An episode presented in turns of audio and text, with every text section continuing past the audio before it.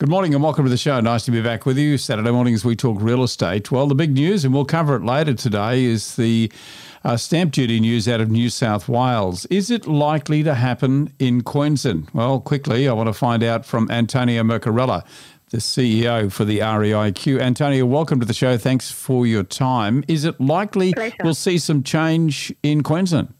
Well, we certainly hope so, Kevin. Uh, the REIQ is the peak body for real estate.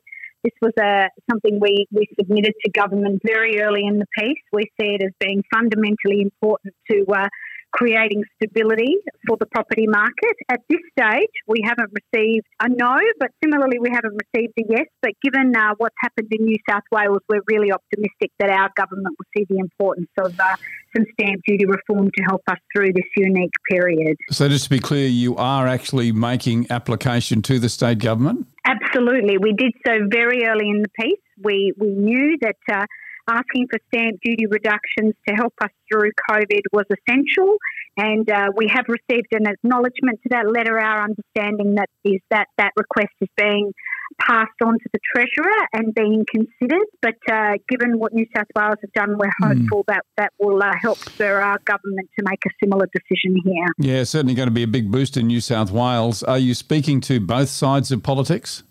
Yes, absolutely. The request we put in. So, what we did, Kevin, is very early in the piece. I think we all understand the need for stability and to keep the property market ticking along. It's the cornerstone of our economy.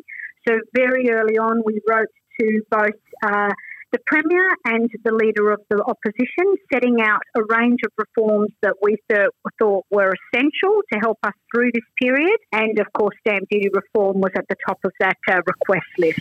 Thank you for that uh, for that update, and uh, please keep us in touch with your progress. Happy to do so. Antonia Mercorella from the REIQ kicking us off this morning. Back after this very short break with Veronica Morgan and Megan Wells, and we look at some of the silly questions that property buyers ask.